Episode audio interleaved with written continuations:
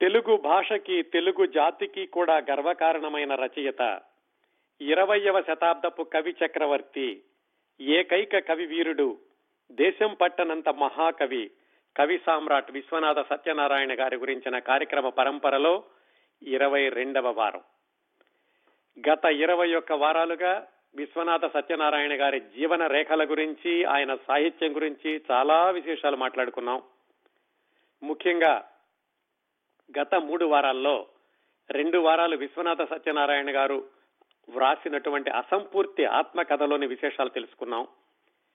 క్రిందటి వారం విశ్వనాథ సత్యనారాయణ గారి డైరీలలో ఉన్నటువంటి ఆసక్తికరమైన సమాచారం అలాగే జ్ఞానపీఠ అవార్డు తీసుకున్న సందర్భంలో ఆయన చేసినటువంటి ప్రసంగంలో నుంచి కొన్ని ముఖ్యమైన విశేషాలు అవి క్రిందటి వారం మాట్లాడుకున్నాం. ఈరోజు వివిధ సందర్భాల్లో విశ్వనాథ సత్యనారాయణ గారు తన గురించి తాను చెప్పుకున్నటువంటి కొన్ని ఆసక్తికరమైనటువంటి విశేషాలు సంగతులు సమాధానాలు ఆయన అలవాట్ల గురించి మొదలైన విశేషాలు. అలాగే విశ్వనాథ సత్యనారాయణ గారి గురించి వాళ్ళ అబ్బాయిలు విశ్వనాథ అచ్యుత దేవరాయలు గారు విశ్వనాథ పావన శాస్త్రి గారు చెప్పినటువంటి విశేషాలు అవి ఈనాటి కార్యక్రమం. విశ్వనాథ్ గారి విశ్వనాథ సత్యనారాయణ గారు వ్రాసినటువంటి నూట ఇరవై పుస్తకాలు నవలలు నాటకాలు కావ్యాలు అలాగే పద్యాలు రామాయణ కల్పవృక్షం ఇవి ఎక్కడైనా దొరుకుతాయండి. విశ్వనాథ సత్యనారాయణ గారి గురించి గత కొద్ది వారాలుగా మనం మాట్లాడుకుంటున్నటువంటి ఈ ఆసక్తికరమైన సమాచారం అంటే ఆయన వ్యక్తిగత జీవన శైలి గురించి ఆయన అలవాట్ల గురించి ఆయన వ్రాసే అలవాట్ల గురించి ఆయన ఆలోచన సరళి గురించి ఇలాంటి విశేషాలు చాలా తక్కువ చోట్ల దొరుకుతున్నాయి చాలా అరుదుగా లభ్యమవుతున్నాయి. అందుకని ఆ విశేషాలను ప్రత్యేకంగా మీ ముందుకు తీసుకొస్తున్నాను. అందరికీ ఇలాంటి ఆసక్తికరమైన సమాచారం చేరాలి అనేటటువంటి ఉద్దేశంతో. ముందుగా ఆ జ్ఞానపీఠ అవార్డు వచ్చినటువంటి సందర్భంలో విశ్వనాథ సత్యనారాయణ గారు చేసిన ఉపన్యాసంలోని ముఖ్యాంశాలు క్రిందటి వారం తెలుసుకున్నాం.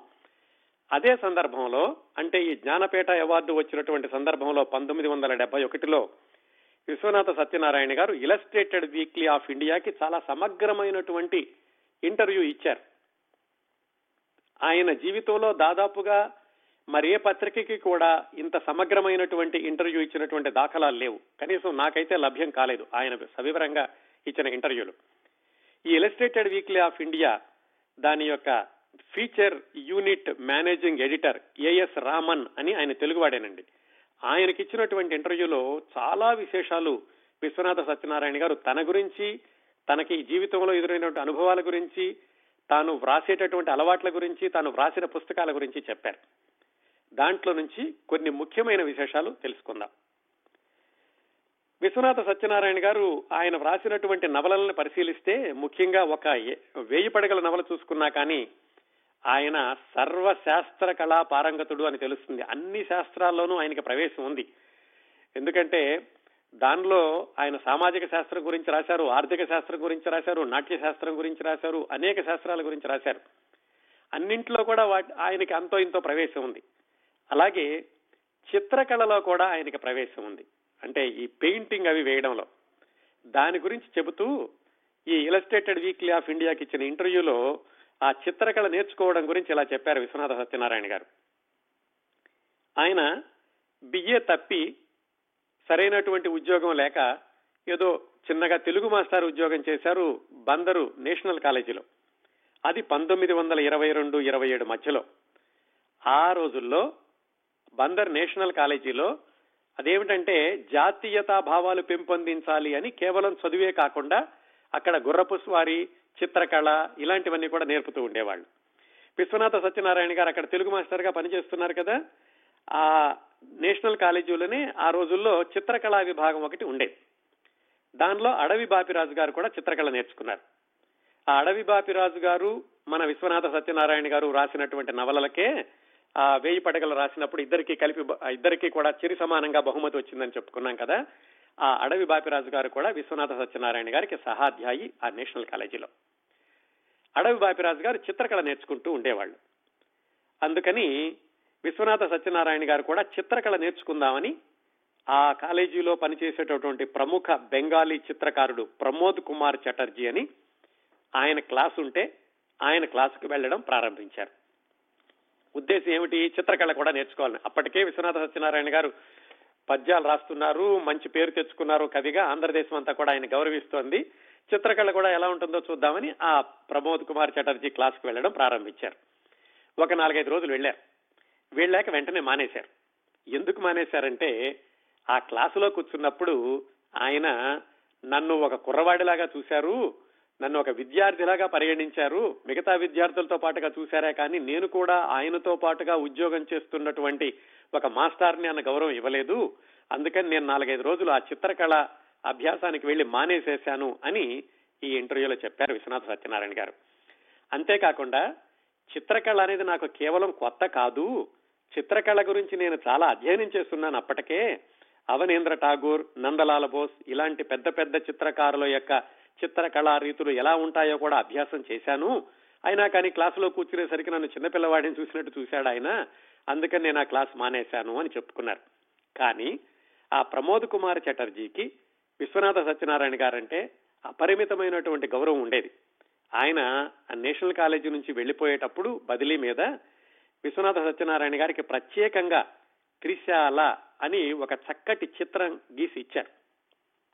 ఆ పేరు మీదుగా తర్వాత రోజుల్లో విశ్వనాథ సత్యనారాయణ గారు ఆ త్రిశాల అనే పేరుతోటి ఒక నాటకం రాశారు. అంత గౌరవం ఉండేది ఆ ప్రమోద్ కుమార్ చటర్జీ మీద. కేవలం ఆ టీచరు స్టూడెంటు అనేటటువంటి భావం సరిగా కుదరక మాత్రమే ఆయన చిత్రకళని అభ్యసించడం మానేసేశారు.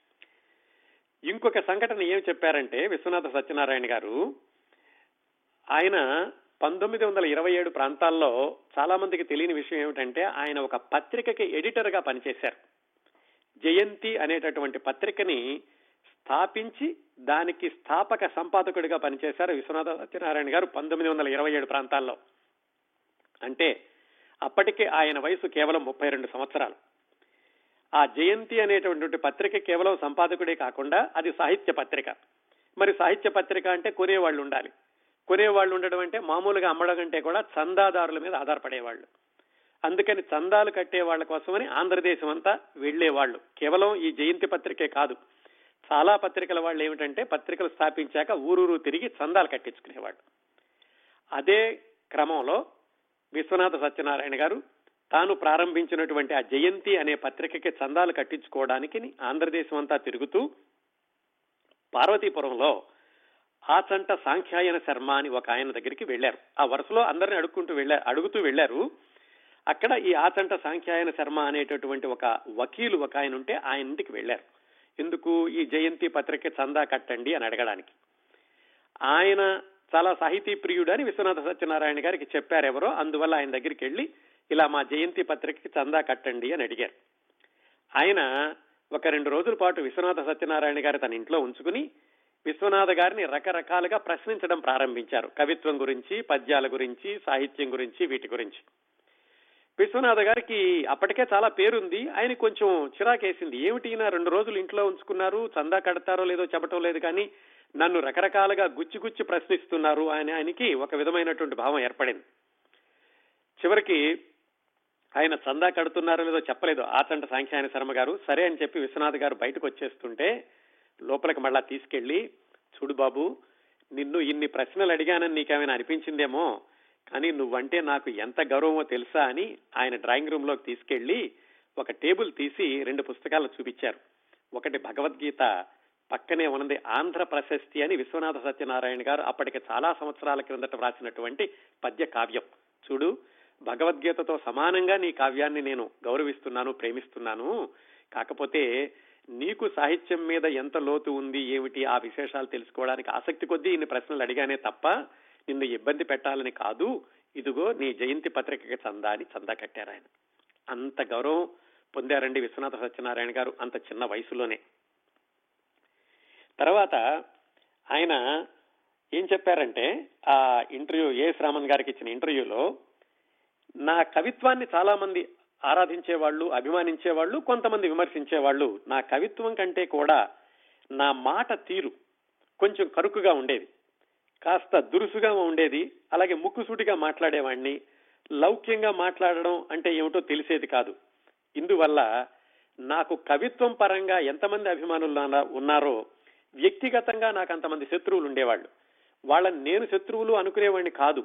వాళ్ళకి నేను శత్రువులాగా కనిపించేవాడిని ఎందుకు? నేను మాట మాట్లాడగానే దురుసుగా ఉండేది వాళ్ళని ఏదో నేను కొంచెం అహంభావంతో మాట్లాడినట్టుగా వాళ్ళకి మాట్లాడుతున్నట్లుగా వాళ్ళకి ధ్వనించేది. ఈ విషయం నాకు తెలుసు. నన్ను నేను మార్చుకోవడానికి కూడా ప్రయత్నిస్తూ వచ్చాను అని చెబుతూ ఇందువల్ల నాకు మిత్రులు అభిమానులు ఎంతమంది ఉన్నారో నాకు మాట పరంగా శత్రువులు కూడా అంతమంది ఉన్నారు. అంటే నా ప్రయాణంలో నాకు ఇరువైపులా రెండు ప్రవాహాలున్నాయి ఒకటి పవిత్రమైనటువంటి గంగానదీ ప్రవాహం లాంటి నా అభిమానులు. రెండవ వైపున కాస్త కల్మషభరితమైనటువంటి కాస్త సరిగా లేనటువంటి ఒక కాలవ లాంటి మురుక్ కాలవ లాంటి ఇంకొక ప్రవాహం. ఈ రెండు ప్రవాహాల మధ్యన నేను ఎప్పుడూ ప్రయాణిస్తూ వచ్చాను అని ఆ ఇంటర్వ్యూలో చెప్పుకున్నారు. అంటే చెప్పొచ్చేది ఏమిటంటే ఆయన తనలో ఉన్నటువంటి ఆ బలహీనతలను కూడా ఒప్పుకోవడానికి అది కూడా బహిరంగంగా అందరికీ చెప్పుకోవడానికి కూడా ఆయన ఎప్పుడూ వెనకాడలేదు. ఇంకొక విషయం ఏం చెప్పారంటే నేను నిరుద్యోగిగా ఉండి డబ్బుల కోసం ఇబ్బంది పడుతున్న రోజుల్లో చాలా మంది దగ్గర నాకు పారితోషికం ఇచ్చి నాతో పుస్తకాలు రాయించుకున్నారు. అందుకని చాలా మంది నేను గిట్టని వాళ్ళు ఏమంటారంటే విశ్వనాథ సత్యనారాయణ గారు అవసరం కోసం రాశారే తప్ప ఆయన మనసులో నుంచి ఉద్వేగంతో ఈ పద్యాలు రాయలేదు అని కొంతమంది నన్ను విమర్శిస్తూ ఉంటారు. అలా విమర్శించిన వాళ్ళు కూడా నేను అవసరం కోసం రాసినా దేనికోసం రాసినా నా పద్యాల్లో ఉన్నటువంటి శక్తిని మాత్రం వాళ్ళు కాదనలేదు అని ఆ ఇంటర్వ్యూలో చెప్పారు. ఇంకొక విషయం ఈ ఇంటర్వ్యూ చేసినటువంటి ఆయన అడిగారు మీరు మరి ఇన్ని రాస్తూ ఉండేవాళ్ళు కదా ఇంత సాహిత్యాన్ని సృష్టిస్తూ వచ్చారు మరి మీరు పుస్తకాలు చదవడానికి మీకు ఎలా సమయం ఉండేది? అంటే విశ్వనాథ సత్యనారాయణ గారు చెప్పారు నేను చదివినంతటువంటి సాహిత్యాన్ని మీరు వింటే కనుక ఆశ్చర్యపోతారంటూ ఒక పెద్ద జాబితా చెప్పారు. నేను ఆ యూరోపియన్ సాహిత్యాన్ని అమెరికన్ రైటర్స్ యొక్క సాహిత్యాన్ని కూడా చాలా చదివాను. HG Wells order Arthur Huxley Sinclair Lewis after Sinclair Maupassant O Henry Thomas Hardy ఇలాంటి ఇంగ్లీష్ నవల్లే కాదు.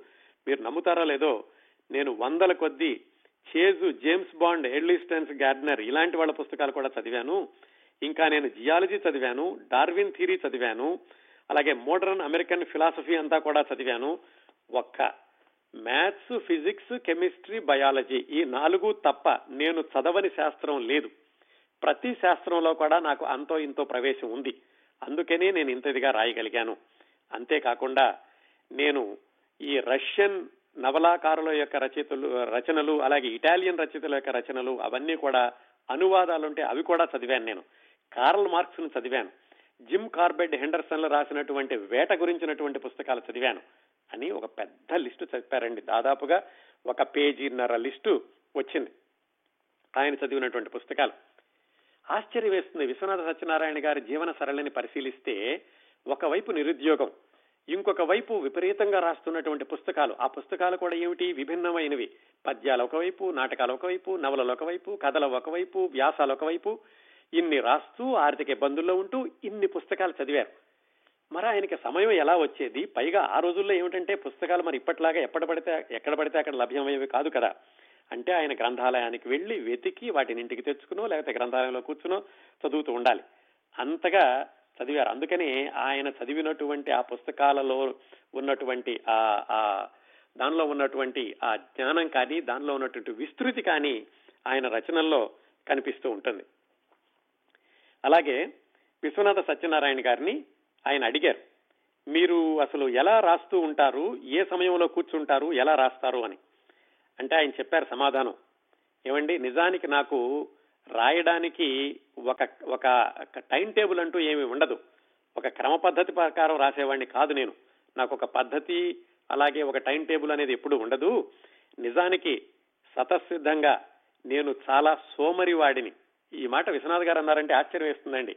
విశ్వనాథ్ గారు రాసినటువంటి పుస్తకాలకి ఆయన చదివినటువంటి పుస్తకాలకి ఆయన చేసినటువంటి కార్యక్రమాలకి వీటన్నిటి మధ్యన ఆయన తన గురించి తాను చెప్పుకున్నది నేను చాలా సోమరివాడిని నాకు ఇష్టమైనవి రెండే రెండు పనులు ఒకటి సినిమాలు చూడడం రెండోది ప్యాక్ ఆడడం అది కూడా డబ్బులు లేకుండాను. అందువల్ల ఎప్పుడైనా రాయాల్సిన అవసరం వస్తే నేను అది రాసేవాడిని. డబ్బుల కోసమో లేకపోతే నాకు లోపల నుంచి వచ్చినట్టు భావాలను పేపర్ మీద పెట్టడానికో అది కూడా చాలా తక్కువ సమయంలో రాసేస్తూ ఉండేవాడిని. పద్యాలు ఇలాంటివైతే ఇంట్లో కూర్చొని రాయాల్సిన అవసరం లేదు.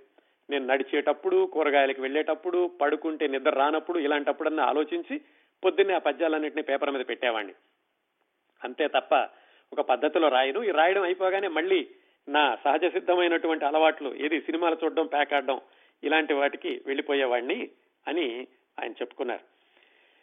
అలాగే ఆయన అడిగారు ఏమండి మరి మీరు ఇలాగ చెబితే రాస్తారు కదా వేరే వాళ్ళు. ఈ చెబితే వేరే వాళ్ళకి రాయ రాయాలి అంటే ముందుగానే మీరు ఆలోచించి ఉంచుకుంటారా?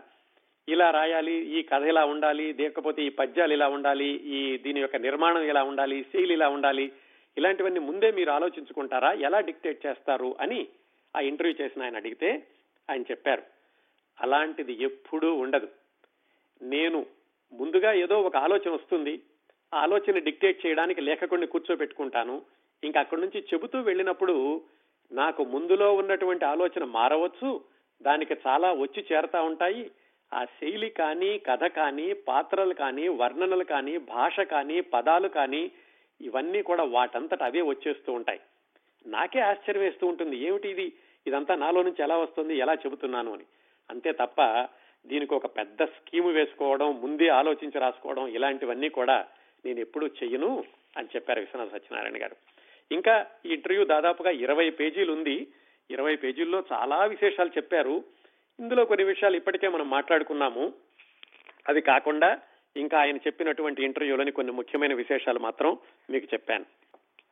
మరొక మరొకసారి విశ్వనాథ సత్యనారాయణ గారు గడచిన పాతిక సంవత్సరాల్లో నేను వ్రాసినటువంటి సాహిత్యంలోని ముఖ్యమైన విశేషాలు అని ఒక వ్యాసం రాశారు. బహుశా ఇది పంతొమ్మిది వందల డెబ్బై రెండు ప్రాంతాల్లోనండి. అంటే అంతకు ముందు పాతిక సంవత్సరాలు ఆయన ఏమేమి రాశారు అని ఎవరో అడిగితే దాంట్లో ఆయన కొన్ని ఆసక్తికరమైన విశేషాలు ఆయన చెప్పిన ఏమిటంటే ఒకటి ఇందాక చెప్పినట్టుగానే నేను చాలా సోమరిని.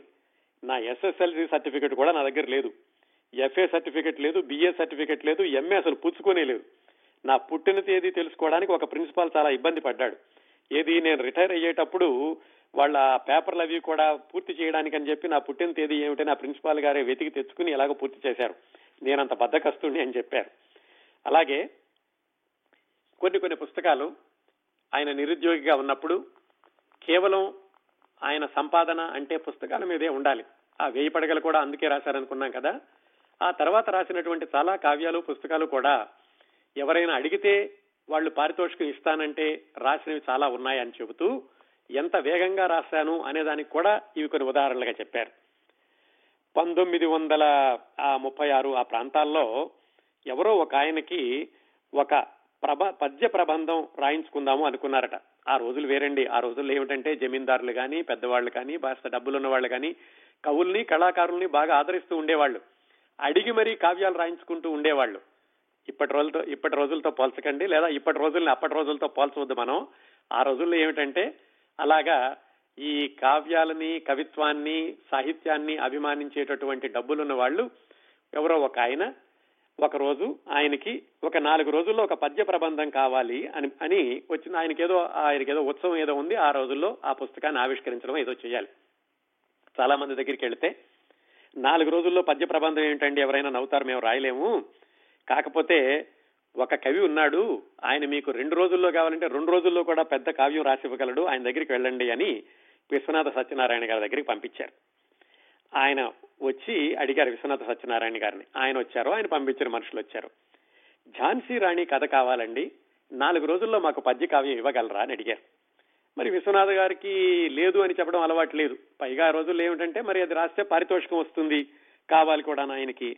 అందుకని సరే రాద్దాంలే అని కూర్చున్నారు. ఎంత? నాలుగైదు వందల పద్యాలు రాయాలి. ఎన్ని రోజులు ఉన్నది? రెండు రోజులు మూడు రోజులు. గరిష్టంగా నాలుగు రోజులు ఉంది నాలుగు రోజుల్లో నాలుగు వందల పద్యాలు ఝాన్సీ లక్ష్మీబాయి గురించి రాయాలి. పైగా అది కావ్యం. కావ్యం కాబట్టి కావ్య లక్షణాలన్నీ ఉండాలి. కావ్య లక్షణాలంటే కావ్యానికి ఒక నాయకుడు ఉండాలి. మరి ఝాన్సీ రాణి నాయకుడు కాదు. పైగా ఝాన్సీ రాణి ఓడిపోయింది. ఇది కావ్యంలో ఎలాగ ఇముడుతుంది అని ఆలోచించి కాలాన్ని కావ్య నాయకుడిగా చేసి ఆ కాలం ముందులో ఎలా ఉంది? ఈ ఝాన్సీ లక్ష్మీబాయికి ఏదైనా జరిగినప్పుడు ఆ కాలంలో వచ్చినటువంటి మార్పులు ఆ పరంగా కథ అల్లుకుంటూ నాలుగు రోజుల్లో ఐదు వందల పద్యాలు రాసి ఆ పుస్తకం ఇచ్చారు వాళ్ళకి. అలాగే ఇంకొక ఆయన ఆయనకి సంతానం లేదు. కుమారస్వామి శతకం అనేటటువంటి లేదా కుమారస్వామి కథ ఒకటి రాయించుకుంటే గనక పిల్లలు పుడతారు అని ఆయనకి ఎవరో చెప్పారు. మరి ఆయనకి అడిగింది మాత్రమే వ్రాసేవాళ్ళు చాలా తొందరగా రాసేవాళ్ళు ఎవరు? మళ్ళీ ఆయనకి కనిపించింది విశ్వనాథ సత్యనారాయణ గారే. విశ్వనాథ గారి గారి దగ్గరికి వచ్చి ఇలాగా మాకు సంతానం కలుగుతుంది మీరు కుమారస్వామి కథ రాయండి నేను మీకు పారితోషికం ఇస్తాను అన్నారు. మళ్ళా దాని గురించి అప్పుడు అప్పటికప్పుడు ఆయన కుమారస్వామి కథని ఆయన ఆ ఆయనకి తగినట్టుగా ఆలోచించి కుమారస్వామికి ఇద్దరు భార్యలు ఒకళ్ళు దేవసేన ఇంకొక ఆమె వల్లి దాని గురించి ఆ కథ రాస్తూ మళ్ళా దానిలో కూడా సామాజిక స్పృహను దట్టిస్తూ నదులు నదుల మీద ఆనకట్టలు పంట పొలాలు వాటిల్లోకి నదులు వెళ్ళ వెళతాయి ఇలాంటివన్నీ కూడా చేరుస్తూ ఆయన ఆ పుస్తకం రాసిచ్చారు అడిగిన వాళ్ళకి. తెనాల దగ్గర మున్నంగి అని ఒక ఊరుంది.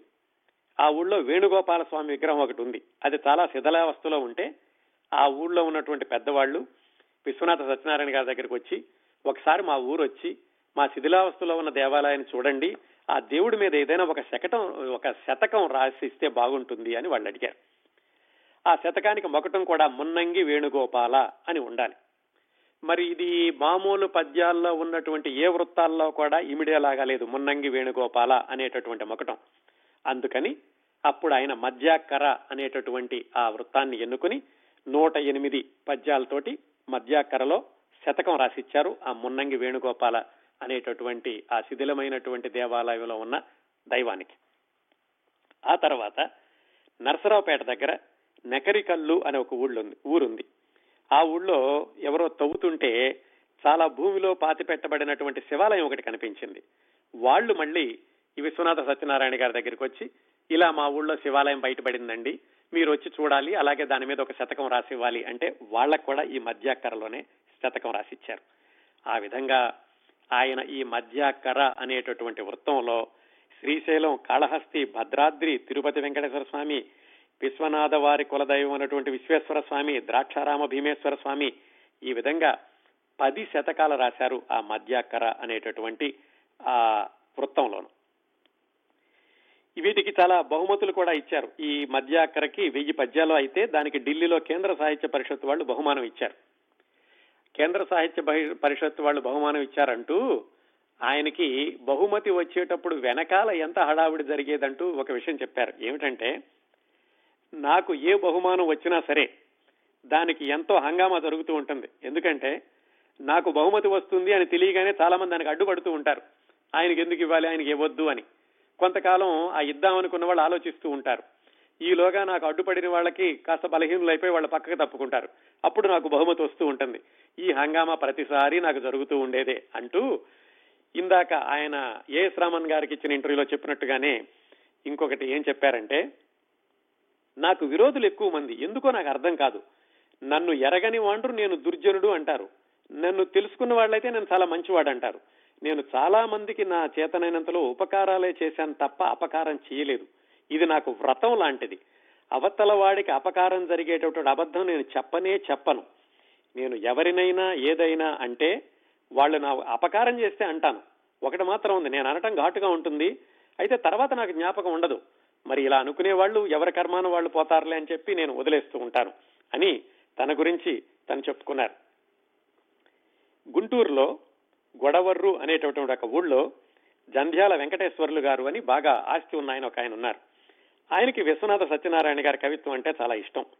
ఆయన ఆయన కుటుంబ సభ్యులు కలిసి విశ్వనాథ సత్యనారాయణ గారిని ఇలా మా ఊరు రండి గొడవరిలో మీకు సన్మానం చేస్తామని అడిగారు. ఊరికే సన్మానం ఎందుకండి? నేను మీకు ఒక కావ్యం రాసిస్తాను. ఆ కావ్యం రాసిస్తే దాన్ని మీరు అంకితం తీసుకుని అప్పుడు మీరు నాకు ఏమైనా సన్మానం చేసి పారితోషికం ఇస్తే బాగుంటుంది అని ఆయన గురించి ఒక కావ్యం రాశారు. అది ప్రద్యుమ్నోదయము అనేటటువంటి పుస్తకం రాసి ఆ ధనవంతుడికి అంకితం ఇస్తే ఆయన ఈయనకి పారితోషికం ఇచ్చి సన్మానం చేశారు. ఇట్లా అవసరం కోసినటువంటి రాసినటువంటి పుస్తకాలు చాలా ఉన్నాయని చెబుతూ ఈ ఉదాహరణలన్నీ చెప్పారు. చిట్ట చివరగా ఆ వ్యాసంలో ఏం చెప్పారంటే ఒక్కటి చెప్పి వదిలిపెట్టేదను. ఒకటి అనగా రెండు. ఈ రెండిటిలో మొదటిది నేను వ్రాసిన పద్యముల సంఖ్య ప్రకటింపబడిన వాటి సంఖ్య సుమారుగా ఇరవై వేలు ఉండవచ్చును. జాగ్రత్తగా గమనించండి ఆయన చెప్పింది ప్రకటించినటువంటి పద్యాలే ఇరవై వేలు. నేను చించి వేసినవి యాభై వేలు ఉంటుంది. లోకం అంతా మారుతున్నప్పుడు నేను కూడా మారుతూ ఉన్నాను. ఒక కొండలు నదులు తప్ప మారనిది అంటూ ఏమి ఉండదు. నేను చాలా ఛాందసుణ్ణి చాలా సనాతనవాదిని ఈయన సత్యనారాయణ మారడు అంటారు కదా ఈ యాభై వేల పద్యాల్లో చించేసిన యాభై వేల పద్యాల్లో మిగిలినటువంటి ఇరవై వేల పద్యాల్లో నా క్రమ పరిణామగతిని మీరందరూ కూడా గమనించవచ్చు అని ఆయన స్పష్టంగా చెప్పారు. ఇవండి విశ్వనాథ సత్యనారాయణ గారు తన గురించి తాను కొన్ని సందర్భాల్లో చెప్పుకున్నటువంటి ఆసక్తికరమైన విశేషాలు. ఆ తరువాత విశ్వనాథ సత్యనారాయణ గారి పెద్ద అబ్బాయి విశ్వనాథ అచ్యుత దేవరాయల గారు మా నాయన గారు అనేటటువంటి ఒక చిన్న పుస్తకంలో విశ్వనాథ సత్యనారాయణ గారు అంటే వాళ్ళ నాన్నగారితో ఆయనకి ఉన్నటువంటి కొన్ని అనుభవాలని చక్కటి జ్ఞాపకాలని చెప్పారు. ఈ పుస్తకంలో మొదటి సంఘటన ఆయన ఏం చెప్పారంటే విశ్వనాథ్ గారు ఎంత వేగంగా రాసేవాళ్ళు అనడానికి ఒక ఉదాహరణ అన్నమాట. ఈ అచ్యుత దేవరాయలు గారు పెద్ద అబ్బాయి పంతొమ్మిది వందల ఇరవై ఒకటిలో జన్మించారు. ఈ విశ్వనాథ సత్యనారాయణ గారిని మరి సహజంగానే ఆయన నాయన అని పిలుస్తూ ఉండేవాళ్ళట నాన్నగారు అనడానికి. ఆయన కూడా వాళ్ళ అబ్బాయిని నాయన అని పిలుస్తూ ఉండేవాడట. అందుకని వీళ్ళ ఇంట్లో ఉంటే నాయన నాయన అని పిలుచుకుంటుంటే బయట ఉన్న వాళ్ళకి ఎవరు ఎవరిని పిలుస్తున్నారో తెలిసేది కాదు. ఒకరోజు ఒక పెద్ద ఆయన వచ్చారు. వచ్చి బయట నుంచే చూస్తున్నారు. లోపల నాయన అని పిలుస్తుంటే ఈ అచ్యుత దేవరాయలు గారు తలుపు చాటు ఉండేసరికి ఆయనే విశ్వనాథ సత్యనారాయణ గారేమో అని అనుకుని ఆ వచ్చిన ఆయన ఏమండి మీకు పుస్తకం ఇచ్చాను పది రోజులైంది ముందు మాట రాసి పెట్టమన్నాను ఇంకా రాసి పెట్టలేదు దయచేసి ఈ రోజైనా రాసి పెడతారా అని చెప్తే అది విన్నటువంటి అచ్యుత దేవరాయలు గారు వాళ్ళ నాన్నగారి దగ్గరికి వెళ్ళి ఏమండి ఇలా ఎవరో వచ్చారు మీకు పుస్తకం ఇచ్చారట పది రోజులైందట మరి మీరు ముందు మాట రాయలేదు ఆయన రోజు తిరుగుతున్నారట అని చెప్తే సరే లోపలికి రమ్మను అని పిలిచారు. లోపల విశ్వనాథ సత్యనారాయణ గారు ఏం చేస్తున్నారో తెలుసా? ఆయన కూరగాయలు వస్తున్నారు రోజు పొద్దున్నే కూరగాయలు కోసి ఆ రోజు కూరలో ఏ పప్పు వండాలి ఏ పులుసు వండాలి ఏ పచ్చడి వండాలి అనేది ఆయన నిర్ణయించి చెప్తూ ఉండేవాళ్ళట. అలా ఆయన కూరగాయలు తరుగుతూ ఉండగా కత్తిపీట దగ్గర కూరగాయలు తరుగుతూ ఉంటే ఆ పుస్తకం ఇచ్చిన ఆయన వచ్చాడు. వస్తే ఈయన అడిగారు ఏమిటి అంటే ఇలా మీకు పుస్తకం ఇచ్చానండి మరి మీరు ముందు మాట రాస్తానన్నారంటే ఆయన చెప్పారు అవును నువ్వు పుస్తకం ఇచ్చింది దేవయాని కథ కదా నీది ఆ పుస్తకం తీసి ఒకసారి నాలుగు పద్యాలు చదువు అన్నారట. అనగానే తెచ్చిన ఆయన ఆ పుస్తకం ఇచ్చిన ఆయన చాలా సంతోషంతో తాను అడిగినటువంటి పుస్తకం దేవయాని కథలోని నాలుగు పద్యాలు చదివేశారు. ఇంకా చెప్పుకో ఇంకా రాసుకో నేను చెప్తాను ముందు మాట అని అనర్గళంగా రెండు పేజీల ముందు మాట చెప్పేశారట. ఒకవైపు కూరగాయలు తరుగుతూనే ఉన్నారు నాలుగే పద్యాలు విన్నారు ముందు మాట రెండు పేజీలు వచ్చేసింది. ఆయన కళ్ళకు అద్దుకుని చాలండి ఇది చెప్పి వెళ్ళారు. అంత వేగంగా చెప్పడానికి రెండు పేజీలైన ఆయనకి ఎలా తెలిసింది? దానికి ఉదాహరణ కూడా అచ్యుత దేవరాయలు గారు చెప్పారు. ఏంటంటే మా నాయన గారి వద్ద ఒక శక్తి ఉండేది. నీకు ఎన్ని పేజీలు కావాల్సినంటే అన్ని పేజీలు మాత్రమే చెప్పడం. మనం పేజీ చివరికి వచ్చిందని చెప్పాల్సిన అవసరం లేదు. ఆ పేజీ సైజు ఒక్కటే ఉండాల్సిన అవసరం లేదు. చిన్న నోట్ పేపరు ఎక్సర్సైజ్ పుస్తకం ఫుల్ స్కేప్ తెల్ల కాగితం ఏదైనా సరే. ఆయన పేజీ అయిపోయేది రెండో పేజీకి వెళ్ళండి. ఆయన పేజీ అయిపోయింది రెండో పేజీకి వెళ్ళు అని చెప్పేవాళ్ళు. ఆయన పేజీలు చూడటం లేదు. ఒకవైపు కూరలు తరుగుతున్నారు. ఆయనకున్నటువంటి అనేకమైన శక్తుల్లో ఇలాంటిది కూడా ఒకటి అని చెప్పారు. అలాగే విశ్వనాథ సత్యనారాయణకున్న గారికి ఉన్నటువంటి జ్ఞాపక శక్తికి ఉదాహరణ చెప్తూ సాధారణంగా మా నాన్నగారు రాసేటటువంటి పద్యాలు కావ్యాలు ఇలాంటి రాసేటప్పుడు ఆయన మాటల కోసం వెతుక్కోవడం కానీ అర్థాలు ఏమిటి అని ఎప్పుడైనా డిక్షనరీలు చూడడం ఇలాంటి అవసరం ఎప్పుడు ఉండేది కాదు. ఎప్పుడో ఒకసారి ఏదైనా ఒక శబ్దం కరెక్ట్గా ఉందా లేదా లేకపోతే ఈ శబ్దానికి సమానార్థకం ఏదైనా ఉందా ఇలాంటి ఏదైనా తెలుసుకోవాల్సినప్పుడు నన్ను పిలిచి అంటే నన్ను అంటే ఈ అచ్యుత దేవరాయల గారిని పిలిచి చూడు అక్కడ బీరువాలో ఆ రెండో అరలో మూడో పుస్తకం ఉంటుంది చూడు దాన్ని తీసి నోట్ నాలుగు వందల పదమూడో పేజీలో చివరనున్న మూడు శబ్దాల్లో రెండో అర్థం ఏమిటో చెప్పు అనేవాళ్ళట. ఆయన పుస్తకం చూడలేదు. ఎప్పుడో చూశారు ఆయన. అంత జ్ఞాపక శక్తి ఉండడమే కాకుండా మళ్ళా చూశాక సరిగ్గా ఆ పుస్తకం తీసిన చోట పెట్టు అని చెప్పేవాళ్ళట. అంతగా జ్ఞాపక శక్తి ఉండేది మా నాన్నగారికి అని చెప్పారు. ఇంకొక చక్కటి ఉదాహరణ చెప్పారు. ఏమిటంటే విశ్వనాథ గారికి ఈ క్రైస్తవ పాఠశాలలు క్రైస్తవ కళాశాలలు అంటే అంతగా ఆసక్తి ఉండేది కాదు అంత అభిమానం ఉండేది కాదు మంచి అభిప్రాయం ఉండేది కాదు ముఖ్యంగాను. ఎందుకంటే ముందుగా క్రైస్తవ మతం హిందూ మతం దీని గురించి ఏమైనా అభిప్రాయ భేదాలు ఏమో కానీ క్రైస్తవ పాఠశాలల్లో చదువుకోవడం అంటే ఇష్టం ఉండేది కాదు. కానీ క్రైస్తవ పాఠశాలల్లో పాఠాలు బాగా చెబుతారు. అందుకని మా నాన్నగారికి ఇష్టం లేకపోయినా మా అమ్మాయిని క్రైస్తవ పాఠశాలలో చేర్చాను నేను అని అచ్యుత దేవరాయలు గారు చెబుతూ ఒక సంఘటన చెప్పారు. ఒకరోజు విశ్వనాథ సత్యనారాయణ గారు ఈ అచ్యుత దేవరాయలు గారి ఇంటికి వెళ్ళారు. వాళ్ళ అమ్మాయి క్రిస్టియన్ స్కూల్లో చదువుతోంది. ఆ స్కూల్లో వాళ్ళు ఏంటంటే ఒకరోజు వనభోజనానికి వెళుతూ ఈ పిల్లలందరూ కూడా మీరు ఏదో ఒకటి తీసుకురావాలి ఇంటి దగ్గర నుంచి అని చెప్పి ఈ విశ్వనాథ సత్యనారాయణ గారి మనవరాలకి అంటే అచ్యుత దేవరాయల గారి అమ్మాయికి ఒక నలభై యాభై విస్తళ్ళు తీసుకురా అని చెప్పారు. ఆ అమ్మాయి ఇంటికి వచ్చి వాళ్ళ నాన్నగారికి చెప్పింది. విశ్వనాథ్ గారు అప్పుడు ఉన్నారు అక్కడ. ఆయన విన్నారు. ఏమిటి అమ్మాయి అని అడిగారు. ఇలా మా టీచర్ ఒక నలభై యాభై విస్తరాకులు తీసుకురమ్మంది తాతయ్య అని అడిగారు. ఎందుకు అంటే ఇలా అందరం కలిసి భోజనానికి వెళుతున్నాను అనగానే ఆయన కోపం వచ్చింది. నువ్వు కిరస్థానీ స్కూల్లో చదవడమే కాకుండా విస్తళ్ళు కూడా తీసుకెళ్ళాలా? మా తాతగారు తీసుకెళ్ళొద్దని చెప్పారని చెప్పు వెళ్ళి ఎక్కడ చెప్పు ఎక్కడ చెప్పుకుంటారో చెప్పుకోమను ఆయన ఆయన కోపంతో ఎందుకంటే అప్పటికే ఆయన ఈ క్రైస్తవ స్కూల్లో చదువుతోంది అని ఆయన కొంచెం కోపంగా ఉంది అని చెప్పారు. సరే పాప మా అమ్మాయి తాతగారి మాట కాదనలేక వాళ్ళ నాన్నగారు కూడా అచ్యుత దేవరాయలు గారు కూడా వాళ్ళ నాన్నగారి మాట కాదనలేక ఆ మర్నాడు విస్తరణ తీసుకెళ్ళకుండానే ఆ అమ్మాయి స్కూల్కి వెళ్ళింది. స్కూల్కి వెళ్ళేసరికి టీచర్ అడిగింది. ఆ టీచర్ పేరు మేరీ అరుంధతి. ఏమ్మా ఏమిటి? తీసుకురాలేదు ఏమిటంటే మా తాతగారు తీసుకెళ్ళొద్దన్నారండి. మీ తాతగారు ఎవరు అంటే ఆవిడ చెప్పింది ఇలా విశ్వనాథ సత్యనారాయణ గారు అని. అనగానే ఆ టీచరు కోప్పడకుండా ఓ పంచేయమ్మ నేను ఒక ఉత్తరం రాసిస్తాను.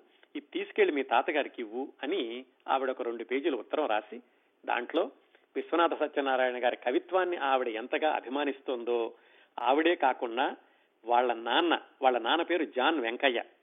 ఆయన వేయి పడగల నవల చదివి వాళ్ళ అమ్మాయికి అరుంధతి అనే పేరు పెట్టాలని మేరీ అరుంధతి అనే పేరు పెట్టారు. ఇలా మా నాన్నగారు మీ కవిత్వానికి అభిమాని నేను మీ కవిత్వానికి అభిమానిని నా పేరు కూడా మీ నవల్లో నుంచి వచ్చింది అంటూ ఆవిడ కూడా కొన్ని పద్యాలు రాసి విశ్వనాథ సత్యనారాయణ గారికి వాళ్ళ మనవరాల ద్వారా పంపించింది. ఆ అమ్మాయి వచ్చి వాళ్ళ తాతగారికి తాతగారు ఇదిగో మా టీచర్ మీకు ఇవ్వమంది అని ఆ రెండు పేజీల ఉత్తరం ఇచ్చింది. అది చదివి ఆయన చాలా ఆనందపడ్డమే కాకుండా అపార్థం చేసుకున్నానేమో అనుకుని ఆ మాట పైకి చెప్పకపోయినా సర్లే అయితే మీ టీచర్ ఏది కావాలంటే అది తీసుకెళ్ళు అని చాలా సౌమ్యంగా అనడమే కాకుండా మళ్ళీ తిరుగు ఉత్తరం రాసి ఆ అమ్మాయికి అమ్మ నేను ఇంకా నాలుగైదు రోజులు ఈ ఊళ్ళో ఉంటాను నీకు ఎప్పుడైనా కావాలంటే వచ్చి కలువు నా మిగతా పుస్తకాలు కూడా ఇస్తాను అని ఆ మేరీ అరుంధతి ఉత్తరం రాశారు. అంతేకాకుండా ఆ తర్వాత ఎప్పుడు మళ్ళా మా ఇంటికి వచ్చినప్పుడు కూడా మా అమ్మాయిని ఇలా నువ్వేమిటి క్రిస్టియన్ స్కూల్లో చదువుతున్నావు ఇలాంటివన్నీ మాటలు కూడా ఎప్పుడు అనలేదు అని రాశారు. అది ఒక ఉదాహరణ. ఇంకో మాట ఏం చెప్పారంటే అచ్యుతదేవరాయలు గారు మా నాన్నగారు మాట్లాడేటప్పుడు వినడమే ఒక విద్య ఒక విజ్ఞానం అనుకుంటుండేవాళ్ళు చాలా మంది అందుకని మా నాన్నగారితో పాటు కలిసి ఉండడానికి ఆయన కూరగాయలకి వెళ్ళేటప్పుడు కానీ రైల్వే స్టేషన్కి వెళ్ళేటప్పుడు కానీ బస్సు ఎప్పుడు బస్సు ఎక్కేటప్పుడు కానీ ఆయనతో కలిసి ప్రయాణం చేయడానికి చాలా మంది ఇష్టపడేవాళ్ళు. ఎందుకంటే అలా వెళ్ళేటప్పుడు ఆయన చక్కటి కబుర్లు చెప్తూ ఉండేవాళ్ళు. అందుకే మా నాన్నగారు ఎప్పుడు ఒక్కళ్ళే నడిచి వెళ్ళడం కానీ ఒక్కళ్ళే రిక్షాలో వెళ్ళడం కానీ ఒక్కళ్ళే సినిమాకి వెళ్ళడం కానీ జరిగేది కాదు. ఎప్పుడూ ఆయన చుట్టూతో ఎవరో ఒకళ్ళు ఉండేవాళ్ళు అని ఇంకో విషయం చెప్పారు. అలాగే శ్రీపాద కృష్ణమూర్తి శాస్త్రి గారని ఉండేవాళ్ళు ఆ రోజుల్లో. ఆయన విశ్వనాథ శాస్త్రి గారికి గురువు గారు లాంటి వాళ్ళు. ఆయన అంటూ ఉండేవాడట విశ్వనాథ గారి ఇల్లు నిరతాన్న ప్రదాతంగా ఉంటుంది. ఎప్పుడూ ఎవరో ఒకళ్ళు భోంచేస్తూ ఉంటారు. ఇంటికి వచ్చిన వాళ్ళకి లేదనకుండా భోజనం పెడుతూ ఉంటారు. అది ఏ సమయం అయినా కానీ ఇంట్లో ఒకవేళ నిండుకుంటే మళ్ళీ వండడం కానీ ఇలా చేసి పెడుతూ ఉండేవాళ్ళు అని చెప్తూ మా నాన్నగారి కోసం వచ్చేవాళ్ళు ఎలాంటి వాళ్ళు అని అచ్యుత దేవరాయలు గారు కొన్ని ఉదాహరణలు చెప్పారు. రకరకాల మనుషులు వస్తూ ఉండేవాళ్ళు విశ్వనాథ్ గారి కోసం. ఎలాగా? ఏదో పుస్తకం తీసుకొచ్చి ఇదిగో దీనికి పీఠిక రాయండి అని వాళ్ళ ఇంట్లోనే ఉండేవాళ్ళు ఆయన రాసే వరకు. ఆయనకి వారం రోజులు పది రోజులు పట్టేది. వారం రోజులు వాళ్ళ ఇంట్లోనే భోజనం కూడాను. ఇంకొంతమంది అయ్యా నేను పత్రిక పెడుతున్నాను మీరు ఒక వ్యాసం రాసిస్తే దాంట్లో నా పత్రిక ప్రారంభించుకుంటే బాగుంటుంది అని కొంతమంది సరే అయితే కూర్చోండి అని ఆయన డిక్టేషన్ ఇచ్చేవాళ్ళు. కొంతమంది ఏమంటే సాయంకాలం మా పేటలో శ్రీరామ జయంతి చేస్తున్నాము మీరు వచ్చి తీరాలి. ఇదేదో రెండు మాటలు చెప్తే మా కరపత్రంలో వేసుకుంటాం అని కొంతమంది. మరి కొంతమంది ఏమండి మన నవలు మొదలు పెట్టా ముప్పై ఐదు పేజీలంది మిగతా నవలు రెండు రోజులు అయిపోవాలి అనగానే ఆయనకి డిక్టేషన్ చేయడం. అలాగే కొంతమంది ఏమండి మేము మా అమ్మాయి వివాహం మా అబ్బాయి వివాహం మీరు ఏదో రెండు పద్యాలు రాసిస్తే మేము వేసుకుంటామని కొంతమంది. మరికొంతమంది ఏమండి పది రోజులైంది మీ ఇంటికి వచ్చి మీ ఇంట్లో భోంచేస్తున్నాము మీ ఇంట్లో ఉంటున్నాము. మీరు మరి మా ఊరు ఉపన్యాసానికి వస్తామన్నారు. మీరు ఎప్పుడు వస్తారో చెబితే మేము ఇంటికి వెళ్ళి ఆ కరపత్రం వేయించుకుంటాము అని కొంతమంది ఇలా రకరకాలైనటువంటి వ్యక్తులు ఉండేవాళ్ళు మా ఇంట్లోను అని అచ్యుత దేవరాయలు గారు చెప్పారు. ఇంకొక విషయం ఏమిటంటే విశ్వనాథ సత్యనారాయణ గారిలో అపరిమితమైనటువంటి దానగుణం ఉంది. ఎందుకంటే ఆయన వాళ్ళ నాన్నగారి దగ్గర నుంచి కూడా ఈ దానగుణం వచ్చింది. ఆయనకి ఉన్నా లేకున్నా దానం చేస్తూనే ఉండేవాళ్ళు. ఆయనకు ఉన్నంతలోనే దానం చేస్తూ ఉండేవాళ్ళు. దానికి ఉదాహరణగా ఒకటి ఏం చెప్పారంటే అచ్యుత దేవరాయలు గారు విశ్వనాథ గారికి చాలా సన్నిహితుడైన వ్యక్తి జీవితంలో పెద్దగా సంపాదించలేక చిట్ట చివరికి ఆయన భిక్షాటన చేసేటటువంటి పరిస్థితి వచ్చింది. రోజు భిక్షాటన చేస్తూ విశ్వనాథ్ గారింటికి కూడా వచ్చేవాడట. వస్తుంటే పాపం ఆయన చూడలేక విశ్వనాథ్ వారు రోజు ఒక సాలిడ్ బియ్యమో ఏదో ఇచ్చి ఆ బియ్యంలో ఒక అర్ధ రూపాయి బిళ్ళ పెట్టి పిల్లలతో ఇచ్చి పంపించేవాడట. ఆయనకి భిక్ష వేయండి అని. అలా రోజు ఇస్తున్నాడు. ఒకరోజు అనుమానం వచ్చింది విశ్వనాథ్ గారికి. నేను ఇలా దాంట్లో ఒక అర్ధ రూపాయి పెడుతున్నాను అతను చూస్తున్నాడో లేదో అని ఒక రోజు ఈ అచ్యుత దేవరాయలు గారిని పిలిచి అరే అబ్బాయి ఇక్కడ అడగమాకు కాస్త దూరం ఆ వీధి చివరికి వెళ్ళాక ఒకసారి ఆయన దగ్గరికి వెళ్ళి ఆయన నేను ఇస్తున్నటువంటి అర్ధ రూపాయి చూస్తున్నాడో లేదో అడుగు అని చెప్పారట. ఈ అచ్యుత దేవరాయలు గారు ఆ భిక్షాటనకనేటి వచ్చినటువంటి పెద్ద మనిషి వెనకాల వీధి చివరి వరకు వెళ్ళి ఏమండి? అని పిలిచి అడగగానే ఏం బాబు? అని ఆగాడు ఆయన. ఏమండి నాన్నగారు ఒక విషయం అడగమన్నారు మిమ్మల్ని. రోజు మీకు బియ్యమే కాదు దాంట్లో ఒక అర్ధ రూపాయి కూడా పెడుతున్నారు చూస్తున్నారా అని అడిగితే ఆయన కళ్ళంటే నీళ్ళు వలవలా రాలుస్తూ అవును బాబు చూస్తున్నాను. మీ నాన్నగారు మంచితనం నాకు తెలుసు. మీరు కూడా ఇబ్బందుల్లో ఉన్నారని తెలుసు. దాంట్లో కూడా నాకు అర్ధ రూపాయి ఇస్తున్నారు. నేను రోజు అర్ధ రూపాయి తీసి విడిగా పెట్టుకుంటున్నాను అని ఆయన చెప్పి కళ్ళంటి నీళ్ళు పెట్టుకున్నట్ట ఆ సమయంలో విశ్వనాథ్ వారు పెద్దగా ధనవంతులు కూడా ఏమీ కాదు. ఆయన కూడా భోజనానికి ఇబ్బంది పడుతున్నారు. ఆయన కూడా ఆర్థికపరమైన ఇబ్బందుల్లో ఉన్నారు. కానీ ఇలా వచ్చిన వాళ్ళకి ఆ దానం చేసేటప్పుడు బియ్యమే కాకుండా ఒక అర్ధ రూపాయి కూడా ఇచ్చారు. అదండి విశ్వనాథ్ గారిలో ఉన్న దానగుణం. అది ఆయన ఎప్పుడు గుంటూరులోను మచిలీపట్నంలోనూ చదువుకునే రోజుల నుంచి చిట్ట చివరి వరకు కూడా ఆ దానగుణం ఆయన కొనసాగుతూనే ఉంది. ఆయన ఎక్కడ విడిగా చెప్పుకోలేదు నేను దానం చేశాను అని ఆయన దగ్గర తీసుకున్న వాళ్ళు మాత్రం చాలా మంది ఇలా కథలు కథలుగా చెప్పుకున్నారు. ఇవండి విశ్వనాథ వారి పెద్ద అబ్బాయి రాసినటువంటి విశేషాలు. అలాగే విశ్వనాథ వారి చిన్నబ్బాయి విశ్వనాథ పావని శాస్త్రి గారు పంతొమ్మిది వందల తొంభై రెండు ప్రాంతాల్లో ఆంధ్రప్రభ వారపత్రికలో విశ్వనాథ వీచికలు అనేటటువంటి శీర్షికతోటి వారానికి ఒక ఆసక్తికరమైనటువంటి సంఘటన రాశారు. దాంట్లో నుంచి ఒక నాలుగు సంఘటనలు తీసుకున్నాను. మొదటిది చెప్తాను మీకు. పంతొమ్మిది వందల డెబ్బై నాలుగు. డెబ్బై నాలుగు ఫిబ్రవరిలోనో మార్చిలోనో ఘంటసాల గారు చనిపోయారు. తెలిసి గుర్తుండే ఉంటుంది మీకు. ఘంటసాల వెంకటేశ్వరరావు గారు ప్రముఖ సినీ గాయకుడు. ఆయన పాడినటువంటి భగవద్గీత గ్రామ్ ఫోన్ రికార్డు ఆవిష్కరించడానికని పంతొమ్మిది వందల డెబ్బై నాలుగు మేలోనో జూన్లోనో విజయవాడలో దుర్గా కళామందిర్ థియేటర్లో ఒక పెద్ద సభ పెట్టారు. దుర్గా కళా మందిర్ అంటే ఎన్టీ రామారావు గారి సినిమాలు ఎక్కువగా ఆడుతూ ఉండేవి బెదవాడలో దానికి మరి సహజంగానే ఎన్టీ రామారావు గారు ముఖ్య అతిథిగా వచ్చారు.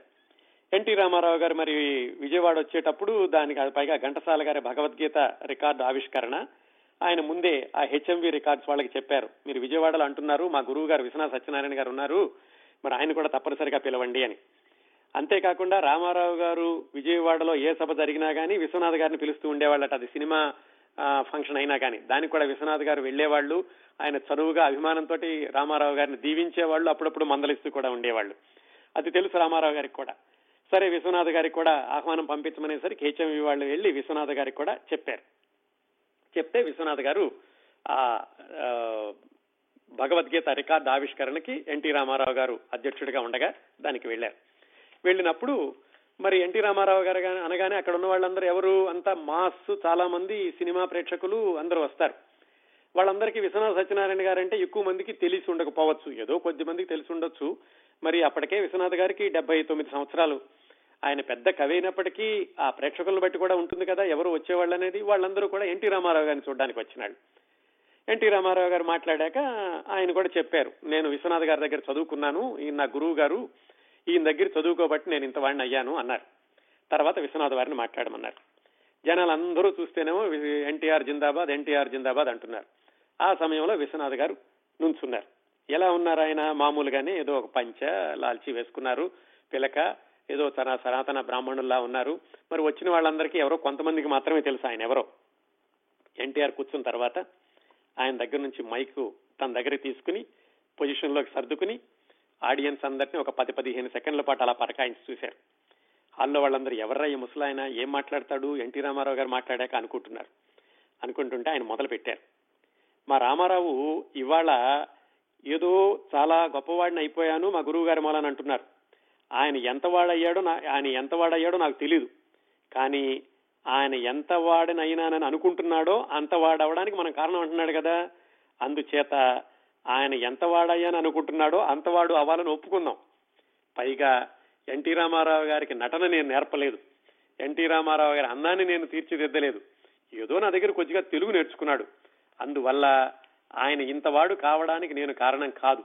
అతను స్వయంగా ఎంతవాడ ఇంతవాడయ్యాడు రామారావు ఇంకా ఎంతవాడు కాలేదు. అంతవాడు కావడానికి టైం ఉంది. ఖచ్చితంగా అంతవాడు అవుతాడు. ఇలా ప్రారంభించారండి విశ్వనాథ సత్యనారాయణ గారు ఉపన్యాసం. అర్థమైన వాళ్ళకి చాలా తెలిసింది. రామారావు గారు కూడా మొట్టమొదటి రెండు వాక్యాలు చూసి కొంచెం ఇబ్బందిలో పడ్డారట. అలాగే అక్కడ ఉన్నటువంటి సెక్యూరిటీ వాళ్ళు కూడా ఏమిట్రా అయినా ఎన్టీ రామారావు గారిని ఇలా అంటున్నాడు అనుకున్నారట కానీ ఆ తర్వాత దాన్ని మళ్ళా మామూలుగా మార్చి ఎన్టీ రామారావు గారు గొప్పవాడు అవ్వాలి అవుతాడు అంటూ తర్వాత ఘంటసాల గారి గురించి ఈ సంగీతంలో ఘంటసాల గారు ఎంత బాగా పాడారు అలాగే దాని గురించి చెబుతూ ఖచ్చితంగా ఆయన చరమ దశలో భగవద్గీత పాడుతూ వెళ్ళాడు అంటే నిశ్చిత నిశ్చయంగా ఆయన ఉత్తమ లోకాలకే వెళతాడు. అది కాదన్నవాడు నరకానికి పోతాడు అని చెప్పి ఉపన్యాసాన్ని ముగించేసరికి హాలు నిండా చప్పట్లతో దద్దరిల్లిపోయిందట. ఎన్టీ రామారావు గారి పక్కన కూర్చుని ఆయన గురువు గారే చాలా గొప్పవాడే కానీ అక్కడ ఉన్నటువంటి ప్రేక్షకులు ఆ ప్రేక్షకుల దగ్గర ఒప్పించి ఆయన ఉపన్యాసం చెప్పి ఆ ఎన్టీ రామారావు గారిని దీవించి కాస్త మందలించగనట్టు చేసి చేశారట. ఇది చాలా మంది చెప్తూ ఉంటారు విశ్వనాథ సత్యనారాయణ గారి ఉపన్యాస శైలికి ఉదాహరణగాను. ఇంకొక మూడు సంఘటనలు చెప్పారండి. ఆ మూడు సంఘటనల్ని మనం వచ్చే వారం మాట్లాడుకోవాలి. ఇది విశ్వనాథ సత్యనారాయణ గారి గురించిన కార్యక్రమ పరంపరలో ఇరవై రెండవ వారం. వచ్చే వారం ఇరవై మూడవ వారంలో విశ్వనాథ సత్యనారాయణ గారి గురించి పావన శాస్త్రి గారు చెప్పినటువంటి మరొక మూడు సంఘటనలు అలాగే విశ్వనాథ సత్యనారాయణ గురించి ఆయన శిష్యులు చెప్పినటువంటి కొన్ని విశేషాలు. దాంతోటి విశ్వనాథ గారి గురించి నేను చెప్పదలుచుకున్నటువంటి విషయాలన్నీ పూర్తవుతాయి. అది ఇరవై మూడవ వారం. ఇరవై నాలుగవ వారంలో ఒక ప్రత్యేకమైన వ్యక్తితోటి ఇంటర్వ్యూ ఉంటుంది విశ్వనాథ సత్యనారాయణ గారి గురించి. ఆయన ఎవరనేది కూడా సస్పెన్స్గా ఉంచుతాను. చిట్ట చివరి వారం ఇరవై ఐదవ వారం ప్రత్యేకంగా మీ అభిప్రాయాలు వినడానికి కేటాయిస్తాను. ఇదండి రాబోయే మూడు వారాల్లో మనం మాట్లాడుకోబోయేది. విశ్వనాథ సత్యనారాయణ గారి గురించిన కార్యక్రమ పరంపరలో ఇరవై రెండవ భాగాన్ని ఇంతటితో ముగిద్దాం.